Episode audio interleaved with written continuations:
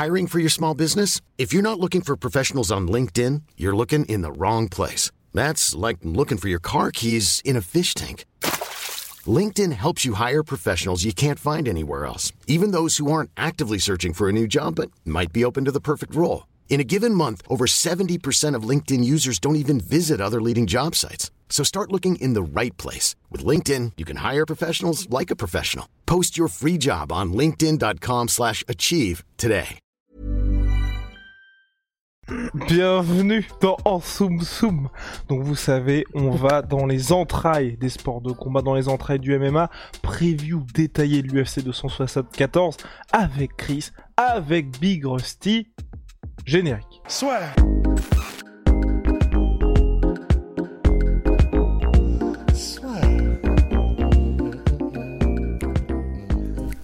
Entre dans l'octogone avec Unibet. Qui sera le vainqueur du combat En combien de rounds Fais tes paris sur l'app numéro 1 et profite de 150 euros offerts sur ton premier pari. On va commencer directement avec ceux qu'on attend tous. Le dernier combat de Tony Ferguson à l'UFC, parce que oui, après, bye bye, retraite, c'est terminé. Hé, hé, hé. Wow, wow, wow, wow, wow. Attends, pourquoi tu commences comme ça là? Ah, je sais pas, j'ai- je sais pas, j'ai envie de gâcher la fête, les gars. Alors, Chris, que peut-il se passer? Surtout qu'en plus, vous allez, vous allez voir que moi, j'ai une autre théorie à ce sujet-là. Je pense que Tony Ferguson va s'en sortir face à Michael Chandler. Et oui, les gars, on en parlait avec Chris juste avant l'émission. Chris, toi, que penses-tu de ce choc? Est-ce que tu te dis bah, que finalement, bah, Tony Ferguson, il était tombé sur des adversaires précédemment bah, qu'il les laissait pas rentrer dans son combat et que là avec euh, Michael Chandler il aura peut-être plus d'occasions de se- de s'exprimer ou au contraire c'est tout simplement le choc de trop pour Tony Ferguson El Coco oui. Alors pour moi, effectivement, euh, Tony Ferguson n'est pas en déclin. C'est pas parce qu'il est sur trois défaites d'affilée que automatiquement il est euh, après son prime. Alors oui, év- év- évidemment, il commence à prendre en âge et en âge de carrière aussi, mais il vient de perdre contre trois combattants qui ont su simplement gérer son euh, flow state, qui ont su gérer son style chaotique. On a Justin Gaethje qui a su contrôler sa violence et être violent par lui-même avec son footwork et avec son excellent timing et euh, en cassant chaque fois son rythme. Et puis on a eu Charles Oliveira et Darius qui ont simplement su rendre le combat dans une structure et une dynamique contrôlée en l'amenant au sol et en le contrôlant au sol. Il n'y a aucune honte à perdre contre Justin Gaethje de la manière dont il a perdu. Il n'y a aucune honte à avoir perdu contre le champion actuel par décision qui plus est. Et il n'y a aucune honte à avoir perdu contre Benil Darius qui était absolument dans son jeu et qui est même sorti en fait de euh, ce côté chaotique qu'il a aussi de temps en temps. Il n'a pas voulu jouer à pile ou face avec Tony Ferguson, ce qui montre qu'il avait du respect pour lui. Il a suivi le blueprint qui avait été euh, défini par Charles Oliveira. Donc, c'est trop tôt pour dire euh, qu'il est en déclin. Par contre, effectivement, chez les lightweights, on est toujours dans le top 10, donc euh, t'as aucun combat facile. Et Michael Chandler, c'est un gros challenge et c'est un combat qui me semble assez bizarre sur papier. J'arrive pas à, à analyser, j'arrive pas à concevoir la dynamique qui, qui va y avoir entre les deux. Ce sont deux distances différentes. C'est un style plus explosif contre un style plus étouffant et euh, à l'avant, c'est vraiment impossible en fait de dire ce qui va se passer. Encore une fois, c'est ça toute la beauté du, du MMA. Mais pareil, je sais pas pourquoi j'arrive pas à imaginer le combat en fait. Mais, mais pareil, je suis incapable de l'expliquer parce que c'est ça pourrait très bien se terminer en un claquement de doigts et euh, en moins d'une minute. C'est fort possible parce que on sait qu'il a besoin d'un petit peu de rodage aussi, euh, Tony Ferguson. Et si Chandler nous fait ce qu'il a fait contre, euh, comment s'appelle-t-il? Zut euh, Hooker, exactement. C'est absolument pas en dehors des possibilités. De toute façon, Tony Ferguson est connu pour encaisser, encaisser vite, mais seulement c'est qu'il se relève. Après, comme tu l'as dit, il y a aussi le kilométrage qui arrive. Donc, si ça se trouve, cette fois, ce sera la fois où il se relève pas, peut-être, on n'en sait rien, et on n'espère pas. Mais c'est vrai que debout, ça peut être très bizarre parce qu'on sait que le striking de Tony Ferguson, bon, il a besoin de rentrer dans un état de, de flow, tu l'as dit, et il est très créatif. Il peut, euh, il peut combattre en avançant et il peut combattre en reculant, mais et, en continuant à envoyer, euh, enfin, tu sais, des trucs de tous les côtés, des trucs venant du bas, de, des côtés, des, des directs. Enfin, c'est c'est assez. euh, il est tellement créatif que ça devient difficile de le cerner quand tu quand tu quand, quand essaies de le de le gérer. Mais euh, pour Chandler, c'est vrai que je me dis, bon, bah, du coup, soit il va essayer de l'exploser en deux minutes, ce qui est, ce qui est fort possible. C'est un 3 rounds en plus, du coup. C'est trois rounds. Ouais. Donc Chandler sait que c'est un 3 rounds et que du coup, il peut, entre guillemets, appuyer un peu plus sur la pédale d'accélérateur que si c'était un truc où il se dit, bon, si jamais je l'éclate pas tout de suite, ça peut durer, ça peut s'éterniser. Et là, c'est pas bon du tout de s'éterniser contre Tony Ferguson en ayant, en étant un petit peu dans le mal. Donc, soit il va y aller euh, full blast et il va essayer vraiment de tamponner directement Tony Ferguson. Et, et c'est pas une stratégie qui est délirante, hein, parce qu'il a les armes largement pour le faire. Soit il va peut-être, je sais pas, essayer d'utiliser sa lutte en se disant, bah justement, pourquoi pas, euh, si c'est ce qui me permet de gagner. On sait que c'est Chandler, il va être spectaculaire, mais rien ne l'empêche de, de- d'enclencher un Grand Pound de l'enfer et, euh, de faire un tic KO. Mais c'est vrai que pareil, j'ai du mal à l'imaginer. Ça peut aussi être Tony Ferguson qui arrive à survivre les premières secondes et qui enclenche euh, ce qu'il sait faire de mieux, ce qu'il a fait euh, avec brio euh, contre bah, tous les Rafael dos euh, et consorts.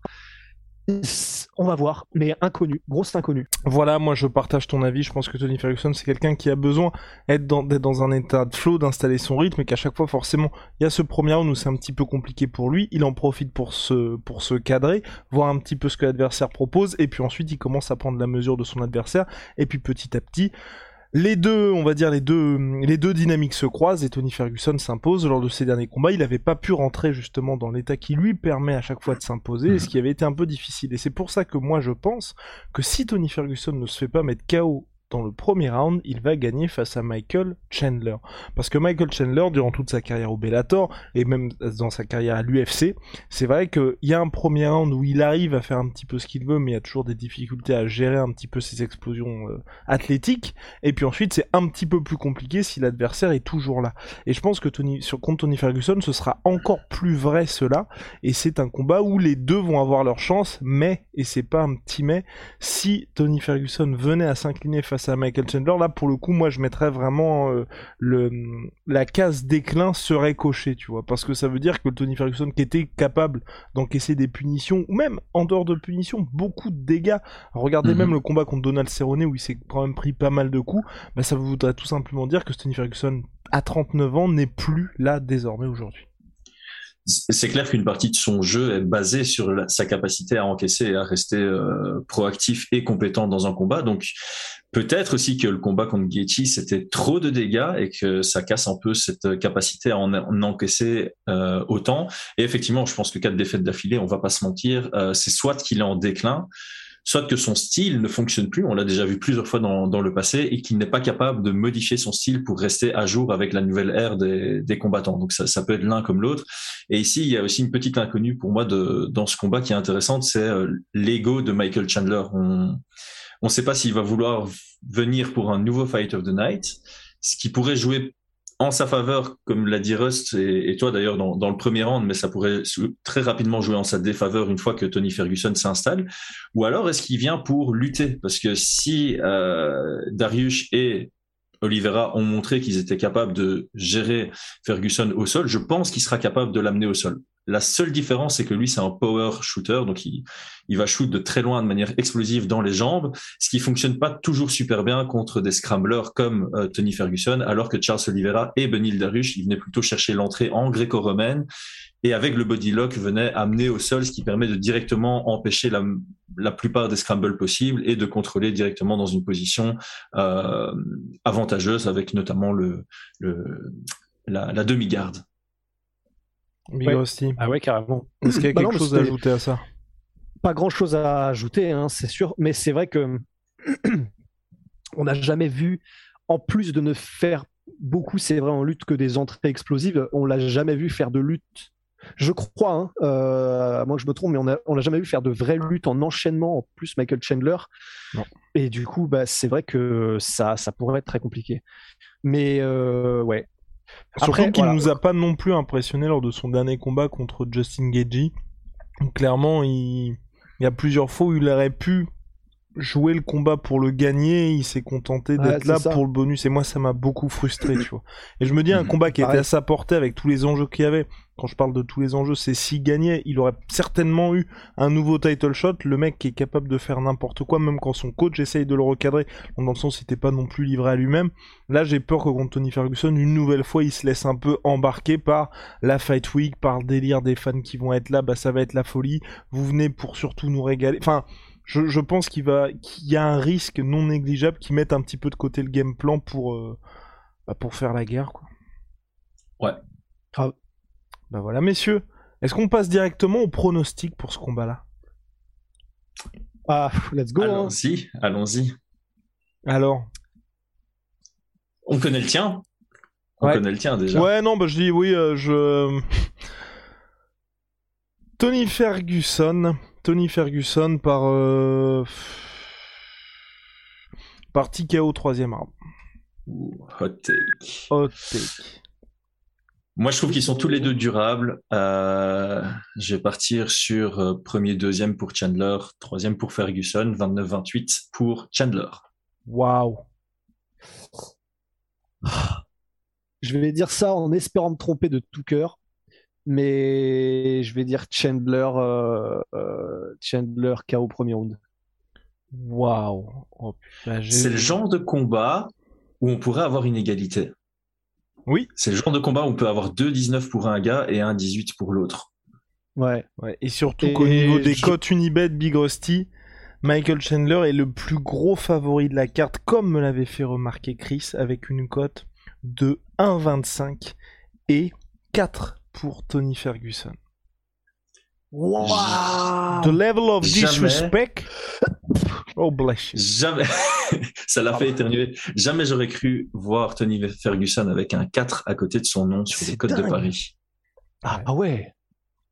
Les temps changent, messieurs, les temps changent. Bien, on avance un petit peu. On monte en intensité avec le co-main event. Rose Namajunas contre Carla Esparza. Les deux s'étaient affrontés il y a quelques temps de ça. Et là, c'est la revanche, tant attendue pas forcément, parce que c'est vrai que Carla Esparza a dû euh, faire preuve d'un peu de lobbying pour obtenir son title shot. Je le rappelle, un première championne de l'histoire de la catégorie strawweight avant d'avoir perdu face à Johanna Jedrzejczyk, et elle est toujours présente. Messieurs, j'ai un petit peu peur pour Tug Rose. Est-ce que vous partagez cette, euh, cette petite crainte ou pas du tout? Chris La, la route vers la victoire pour euh, Carla Esparza est assez claire et euh, réaliste. On peut facilement imaginer Carla Esparza ne pas avoir trop de difficultés à amener Rose au sol et la contrôler pour gagner vers euh, une décision. Ou éventuellement, ça m'étonnerait très très fort euh, avec un TKO via crucifix. Euh, Aujourd'hui, j'ai l'impression que les juges sont de plus en plus axés sur les règles qui leur sont imposées, où ils, alimentent davantage le, dégât au contrôle. Et dans cette logique-là, j'ai quand même bon espoir pour Rose, euh, parce que soit elle sera capable de dominer suffisamment debout avant de se mettre, se faire mettre au sol, et ça lui permettra de prendre une avance suffisante qui sera pas euh, rattrapée par le simple contrôle de Carla Esparza. On va pas se mentir, Carla Esparza, c'est pas quelqu'un qui fait beaucoup de dégâts au sol. Pas du tout une Tatiana Suarez. D'ailleurs, euh, trop dommage qu'elle soit plus là parce que ça, ça aurait été vraiment extraordinaire comme combat. Euh, et au sol, en plus de ça, je pense que Rose a une très bonne garde, une garde offensive autant sur les tentatives de soumission que sur d'éventuels coudes et tout ce qui s'ensuit venant d'en dessous. Donc, je pourrais même la voir gagner des rounds en étant mise au sol très tôt dans, dans le combat sans pour autant savoir se relever. Euh, on voit carrément une amélioration chez elle dans la capacité à se relever une fois qu'elle est mise au sol. Sa lutte défensive s'améliore pas des masses, je trouve. Par contre, son footwork bien. Donc, euh, ouais, combat assez bizarre avec pas mal d'issues possibles. Personnellement, je vois la, la, le trajet vers la victoire pour Carla Esparza, mais j'ai quand même beaucoup d'espoir sur une victoire pour Rose, que ce soit par finish euh, debout ou simplement en gagnant les rounds de manière euh, en, en, mettant plus d'importance sur les dégâts que sur le fait qu'elle soit contrôlée sans se mettre dans, dans un degré d'urgence de, de, prendre des risques en, en étant en dessous. Rust? Ouais, bah c'est pareil, c'est-à-dire que en fait, moi j'ai du mal à voir Carla Esparza réussir à exister debout face à, face à Rose. Et ça dépendra de la manière dont Rose, je pense, aborde le combat. Mais euh, en vrai, si Rose met la pression, paradoxalement, qu'elle adopte un peu la technique Johanna Jedrzejczyk, qu'elle met la pression justement pour contraindre la lutteuse à soit faire des, des takedowns de panique, euh, soit en tout cas voir beaucoup plus facilement ce qu'elle euh, ce qu'elle envoie en termes de mise au sol, ben, en fait, je pense qu'il y a un monde d'écart debout en termes techniques, en termes de rapidité, en termes d'impact, euh, en termes d'intelligence, etc. Et je, je me trompe peut-être effectivement parce qu'on sait que bah, déjà, premièrement, euh, elle montre Carla Esparza, elle est sur, je crois, c'est cinq victoires d'affilée, un truc comme ça. Bon, il y a des, des, décisions qui sont un petit peu tendues, euh, il me semble. Ouais, c'est ça, voilà, contre Michel Watterson, Marina Rodriguez. Rodriguez surtout. Ouais, ouais donc c'est un peu tendu. Hum, elle a gagné son dernier combat par TKO, mais je, je pour moi, c'est même si elle a gagné son dernier combat avec donc c'est points. Je, pense que vraiment ce sera si, si elle reste debout et je je pense qu'elles resteront debout. Je, je pense pas. Et tu as, évoqué le, le, footwork, Chris, et je pense que justement, il, il, va y avoir une telle différence dans les, dans les déplacements, une différence d'intelligence. Je pense que je pense, je, je, vois une, je vois bien une masterclass de Rose, moi. C'est totalement possible. Moi, le seul truc qui me fait peur, c'est que Rose repose quand même beaucoup sur ses kicks. Et Carla Esparza a vraiment une, excellente capacité à attraper les kicks pour euh, amener euh, vers, vers, la lutte. Euh, et donc c'est peut-être là-dessus que ça va se, se jouer. J'ai presque envie de dire que euh, sur les premiers kicks de Rose, on va directement voir si elle est capable de les envoyer sans que Carla puisse euh, capitaliser dessus. Si oui, je pense que la, la, route vers la victoire est même facile pour elle. Okay, Mais si à ses premiers kicks, elle se fait amener au sol, elle risque de vouloir les enlever de son jeu et du coup que en anglaise, je pense que que en anglaise elle peut elle peut gagner aussi, ouais, mais ce sera peut-être un peu plus compliqué parce qu'elle devra plus exposer ses hanches aussi, rapprocher la distance. Et encore une fois ce sont des nouvelles opportunités de, de lutte réactive. Encore une et comme tu le dis très bien, si elle met Carla sous pression au point où elle est en mode panique comme contre Johanna, elle va faire des takedowns télégraphés, ça va être facile à défendre, mais s'ils sont proactifs et réfléchis, ça va être beaucoup plus compliqué de les défendre. Hiring for your small business? If you're not looking for professionals on LinkedIn, you're looking in the wrong place. That's like looking for your car keys in a fish tank. LinkedIn helps you hire professionals you can't find anywhere else, even those who aren't actively searching for a new job but might be open to the perfect role. In a given month, over 70% of LinkedIn users don't even visit other leading job sites. So start looking in the right place. With LinkedIn, you can hire professionals like a professional. Post your free job on linkedin.com slash achieve today. Fuck yeah. Wow, wow, wow, wow, attention, parle bien s'il vous plaît. Messieurs, pronostic. Bon les gars, c'est en 5 rounds. J'annonce une victoire par TKO de Rose Namajunas au troisième round. Wow Chris? Je sais pas pourquoi je le sens bien là, ouais. Alors, Rose, 49, 46. c'est son, euh, c'est son troisième rematch à, à, Rose. Les deux premiers rematchs ouais. qu'elle a eu dans sa carrière, c'est victoire par KO au premier round et puis victoire à la décision. Euh, ici, ce que je suis en train de dire n'a aucun sens. Oui, ça n'a aucun sens. Oui. je, oui. je sais pas pourquoi je pensais qu'elle avait gagné par décision. My bad, elle a perdu par soumission dans le troisième round, si je me trompe pas. Euh, elle va gagner par KO dans le premier round. Bon. Waouh, wow, ah oui, quoi J'ai pas peur. Camoulox. Attends, mais euh... wow. et comment et comment tu, tu vois le KO comment? Un petit high kick. Oh. Mm -hmm. Ah ouais. La cote est à 1,50 pour Rosna Mayunas, 2,70 pour Carla Esparza. Moi, je vois une victoire de Rosna Mayunas par décision unanime. Voilà. Réponse dans la nuit de samedi à dimanche, messieurs. Euh, avançons avec euh, un petit choc qui fait, on a déjà parlé, si vous arrivez ici, euh, de Charles Oliveira contre Justin Gagil dans le podcast de la semaine dernière. C'est le main event, ça va être de la violence, ça va nous faire plaisir. On sera en direct en plus sur Twitch avec Chris, avec Julien, ça va être très sympa. N'hésitez pas à passer un petit bonjour, mais surtout là, on va s'intéresser au choc entre les vieux briscards. Donald Cowboy Cerrone contre John Lawson. Donc euh, voilà, Donald Cerrone, c'est vrai que c'est son dernier combat devait, en tout cas, il y avait de gros gros points d'interrogation sur la suite à donner à sa carrière. Finalement, là, ils le mettent enfin contre quelqu'un qui est un petit peu dans, non, qui est pas vraiment dans la même phase que lui, mais en tout cas quelqu'un qui est un vieux de la vieille, et ça fait plaisir quand même pour Donald Cerrone parce que bon, l'UFC l'avait pas mal essoré, puis lui aussi, c'est vrai que bah, il ne refuse jamais de combat Donald Cerrone, ne prend jamais de pause, donc ça avait fini par, par le desservir un petit peu. Chris, que penses-tu de ce combat-là? Est-ce que tu penses que enfin Donald Cerrone va ouvrir les compteurs et puis pouvoir partir la tête haute de l'UFC alors ma première réaction quand le combat a été annoncé, c'était Wouah Et après j'ai vu à mon j'ai vu à mon poignet que j'avais une montre connectée et puis je me suis dit mais attends les montres connectées en 2011 ça n'existe pas. Et puis je me suis rendu compte qu'on était en 2022 et j'ai fait oh Ok, il est, il est fun le combat, mais c'est pas la même valeur que si on l'avait eu en, en, 2011. et ce que je dis là, c'est quand même fou parce que c'est des combattants qui étaient vraiment au, top, enfin, je vais pas dire au top du top pour Joe Lozon, mais euh, euh, qui étaient vraiment euh, très suivis et très respectés et très entertaining, divertissants en 2011. Ils sont toujours divertissants, mais évidemment, ils sont plus du tout au top de leur carrière. ce qui est assez triste, j'ai envie de dire, c'est que Donald Cerrone n'a plus gagné depuis 2019 Joe Lozon n'a plus combattu depuis 2019 et Donald Cerrone depuis 2019 c'est cinq défaites et une égalité overturn parce que euh, Nico Price un peu de marijuana. Euh, et donc ce, combat est assez intriguant parce que Joe Lozon est capable de gagner contre les meilleurs comme il est capable de perdre contre les moins bons de par son style qui est ultra explosif, ultra axé sur le risque. Et c'est tout là l'attrait que j'ai pour ce combat. Donald Cerrone a toujours galéré contre ceux qui commencent fort, parce que lui, il commence vraiment, vraiment lentement. Toutes ces défaites, euh, Conor McGregor, Darren Till, euh, Anthony Pettis, Rafael dos Ross, c'est chaque, fois, quasi chaque fois au premier round. C'est très souvent au premier round. Après, il y a aussi des défaites sur, le, long terme. Mauvais exemple. Pourtant, il y en avait beaucoup des exemples.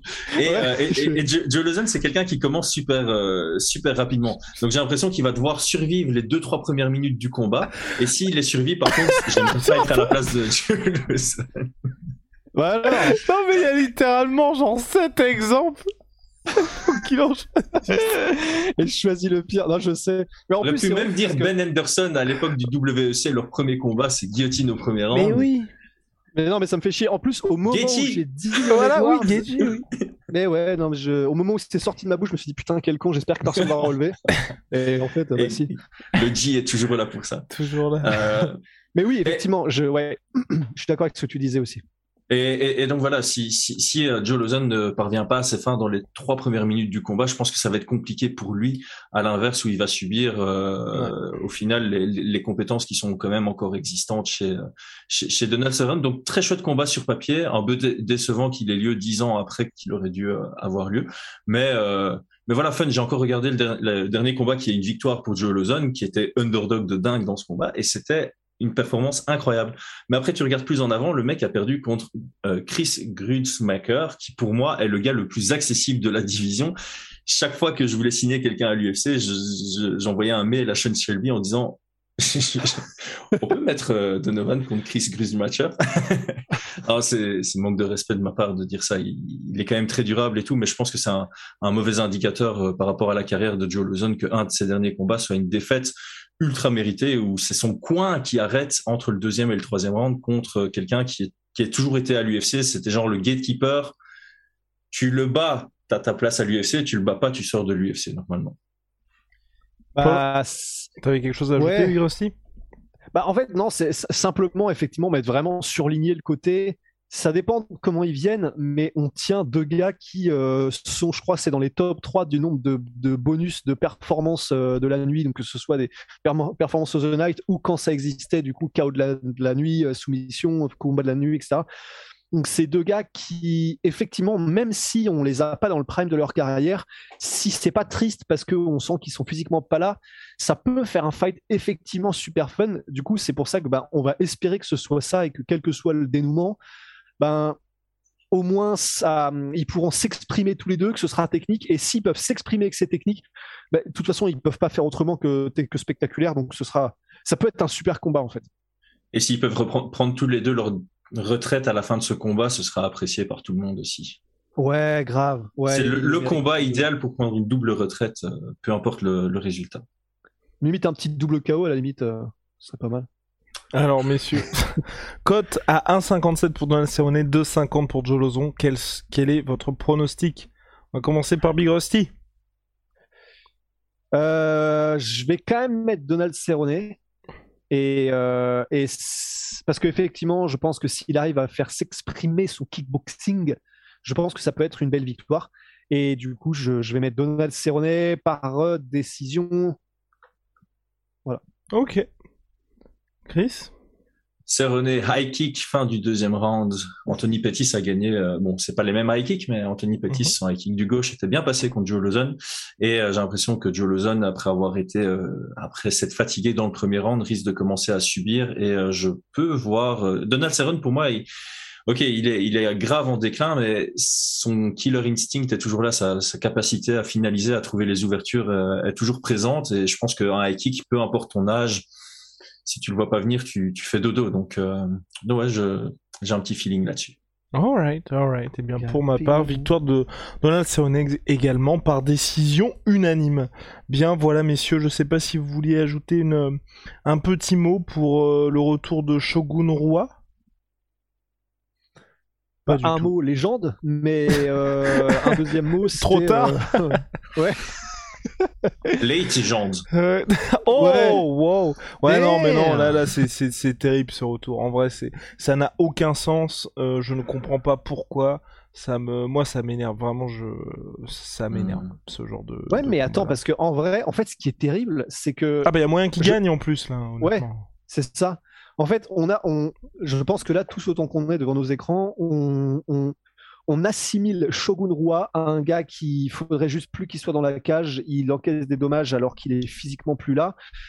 Mais le problème, c'est que bah, euh, sur ces cinq derniers combats, il y a une défaite contre Paul Craig, mais une victoire contre Antonio, Antonio Roger Roger Nogueira, une victoire contre Tyson Pedro, un nul contre Paul Craig. Enfin, c'est et une défaite contre Anthony Smith.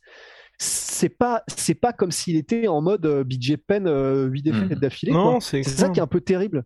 C'est que, bah oui, il a, il a sa- évidemment qu'il a sa place, c'est une légende, mais il n'est pas encore. euh, bon, non, non, il est pas encore aux fraises comme euh, Rashad Evans sur la fin de sa carrière, par exemple. Mais c'est dommage. C'est vraiment, moi, je, il y, y a clairement plus rien à faire pour lui, tu vois. Il y a plus rien à faire pour lui et l'UFC, mine de rien, ils le mettent à chaque fois contre des gars qui sont quand même euh, des vrais noms, tu vois. Mhm. Et c'est ça que je j'ai- j'aime pas du tout, tu vois, par le combat contre Little Nog où bon, euh, voilà, là il y avait, euh, enfin clairement, c'était. Il avait 40 euh, ans, Little c'est Nog ça. aussi. Donc, C'était euh, un beau cadeau d'adieu, mais sinon le reste. euh, Puis ça fait Mhm. combien de fois qu'il dit il va prendre sa retraite aussi? Ouais, Ah il est oui, temps. mais ça, c'est les fighters, ça, c'est normal. Ouais, je sais. Mais C'est voilà, au moins 5 retraites par personne. mais voilà. En tout cas, c'est terminé pour nous, messieurs. Que pensez Ouais, il y avait Schnell Royval Ah pardon, pardon. Putain, pardon. t'es souhait. Elle est belle. Alors Chris, vas-y. Ouais, je, je voulais juste parler de, de, de ce combat parce que moi je le trouve euh, assez extraordinaire sur, euh, sur papier. Ça pourrait nous surprendre comme étant le fight of the night auquel on, on s'attend pas vraiment parce qu'on a un Brand- Brandon Royval, je le considère comme euh, euh, un peu dans la même catégorie que Tony Ferguson, Cory Sandhagen, Bill Algeo, Lando Vanata. Ce sont des gars qui ont tellement confiance en leur compétences et au fait qu'ils sont dangereux, peu importe la position, même s'ils sont pris en monte, même si l'autre a le dos, qu'ils nous offrent des combats qui sont absolument euh, extraordinaires parce qu'ils sont constamment à la recherche d'activité. On a eu euh, Royval contre Bontorin, Bontorin qui a essayé de faire une belle Al Mohamed, qui a essayé de le conserver, d'arrêter toute l'activité possible et imaginable. Et on regarde ce combat, c'était peut-être pas le plus extraordinaire de Royval, mais on le voit constamment à la recherche de quelque chose, quitte à perdre des positions. Et j'apprécie ça énormément chez des combattants, même si, voilà, stratégiquement ou à la recherche absolue d'une victoire, c'est pas top. C'est quelqu'un qui se bat pour offrir du spectacle. À mon avis, c'est quelqu'un qui se dit, bah, je regarde déjà assez Netflix. Je vais pas ne rien faire dans une cage. Le peu de temps que je passe dans la cage, c'est pour faire quelque chose. Et euh, c'est vraiment le type de profil que, euh, que moi j'apprécie énormément, même si de temps en temps, ben voilà, ça joue contre eux, euh, ils perdent en efficacité et, et ça, ça joue pas bien pour leur carrière, mais c'est vraiment un combattant absolument extraordinaire. Et de l'autre côté, on a Schnell qui est arrivé à l'UFC comme un gros bagarreur, et qui devient de plus en plus technique suite à ses défaites. Donc c'est quelqu'un qui prend les leçons euh, de, ses défaites. Mais là, par contre, contre Royval, j'ai l'impression qu'il risque d'être provoqué dans une bagarre et j'ai hâte de voir ce que ça donne parce que les deux sont très compétents partout. Euh, Schnell a un très bon jeu de feinte. Euh, Royval, il est ultra actif debout.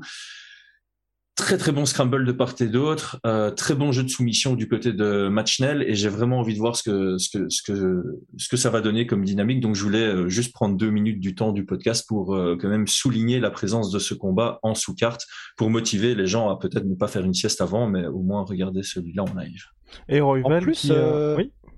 Royval qui a quand même battu Kaikara France et Tim Elliott. Si vous n'avez pas vu ces combats, enfin, allez, en fait, ceux qui connaissent pas bien Royval, allez voir tous ces combats. Vous, vous ne regretterez vraiment pas. Mais oui, Ouais. Schnell, j'avais vu dans un, dans un combat assez spectaculaire également. Et puis Big Rusty a quelque chose à ajouter. C'est que Royval a un surnom que Rust apprécie particulièrement. Il va vous expliquer. Il va vous expliquer ce que ça signifie. Raw Dog. Après, c'est pas. Je crois que c'est pas. euh, Est-ce que c'est le même délire que euh, tu sais euh, Darren Till et et Mike Perry, genre I'm gonna raw dog your girlfriend, c'est pas ça? Si, c'est exactement ça. C'est exactement ça. Attends, donc c'est son surnom ça. Ouais. Euh, et donc ça, ça veut dire quoi? Ça veut dire ça veut dire le vrai ou ça veut dire à sec? Je sais plus. Bon, allez, sur ce, messieurs, bah, on va vous souhaiter une bonne semaine, Ouais, une bonne, J'espère que plus personne n'est là. une, une putain. bonne Fight Week. On se retrouve dans la nuit de samedi à dimanche.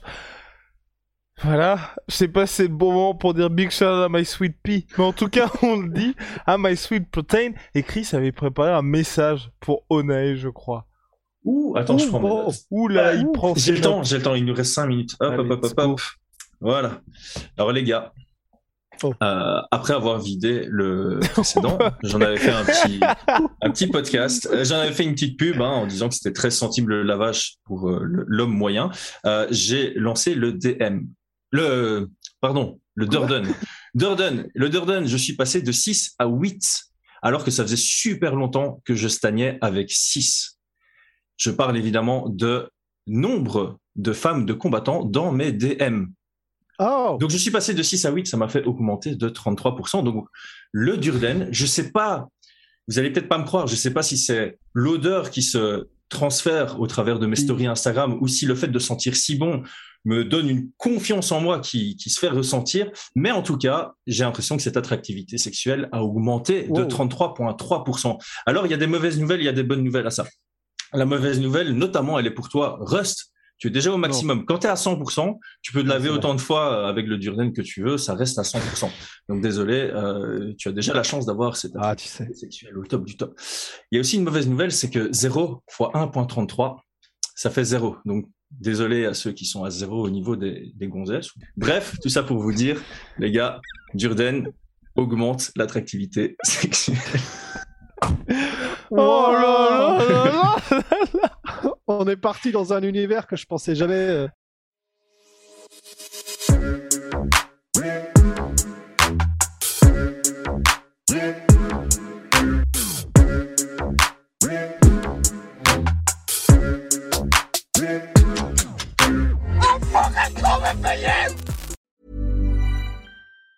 Even on a budget, quality is non-negotiable. That's why Quince is the place to score high-end essentials at 50 to 80% less than similar brands. Get your hands on buttery soft cashmere sweaters from just 60 bucks, Italian leather jackets, and so much more. And the best part about Quince, they exclusively partner with factories committed to safe, ethical, and responsible manufacturing. Elevate your style without the elevated price tag with Quince. Go to quince.com slash upgrade for free shipping and 365-day returns.